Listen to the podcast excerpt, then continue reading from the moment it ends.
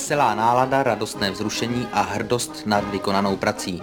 Tak se dá charakterizovat prostě... Tak začíná dobová reportáž Československého rozhlasu z konečné stanice Kačerov. Sodru řediteli, předávám vám příkaz zahájení zkušebních jízd. Zkušební jízdy se účastnila celá plejáda komunistických funkcionářů, i když ti nejvyšší ještě chyběli.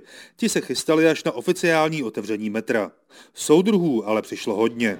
Zástupci sovětského velvyslanectví, sovětští odborníci, zaměstnanci metra a řada dalších soudruhů. Nastoupili do vagonů a souprava se rozjela. Ukončete nástup, zavíráme dveře.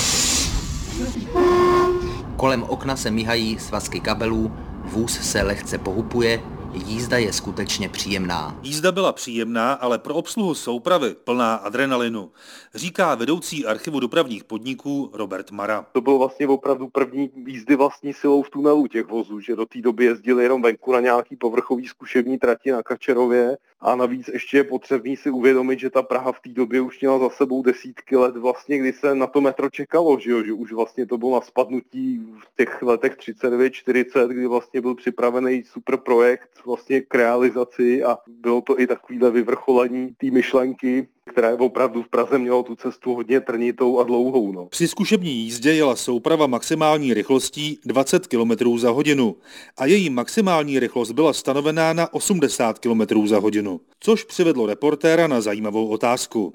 To je přibližně stejně taková průměrná rychlost, jako má metro v Moskvě? Ano, je to přibližně stejná průměrná cestovní rychlost, jako má metro v Moskvě.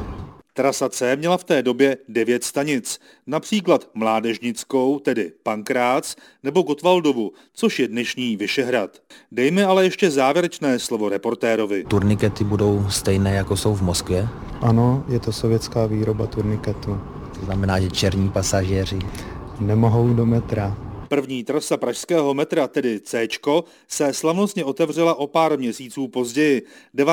května 1974 na výročí oslobození Československa sovětskou armádou.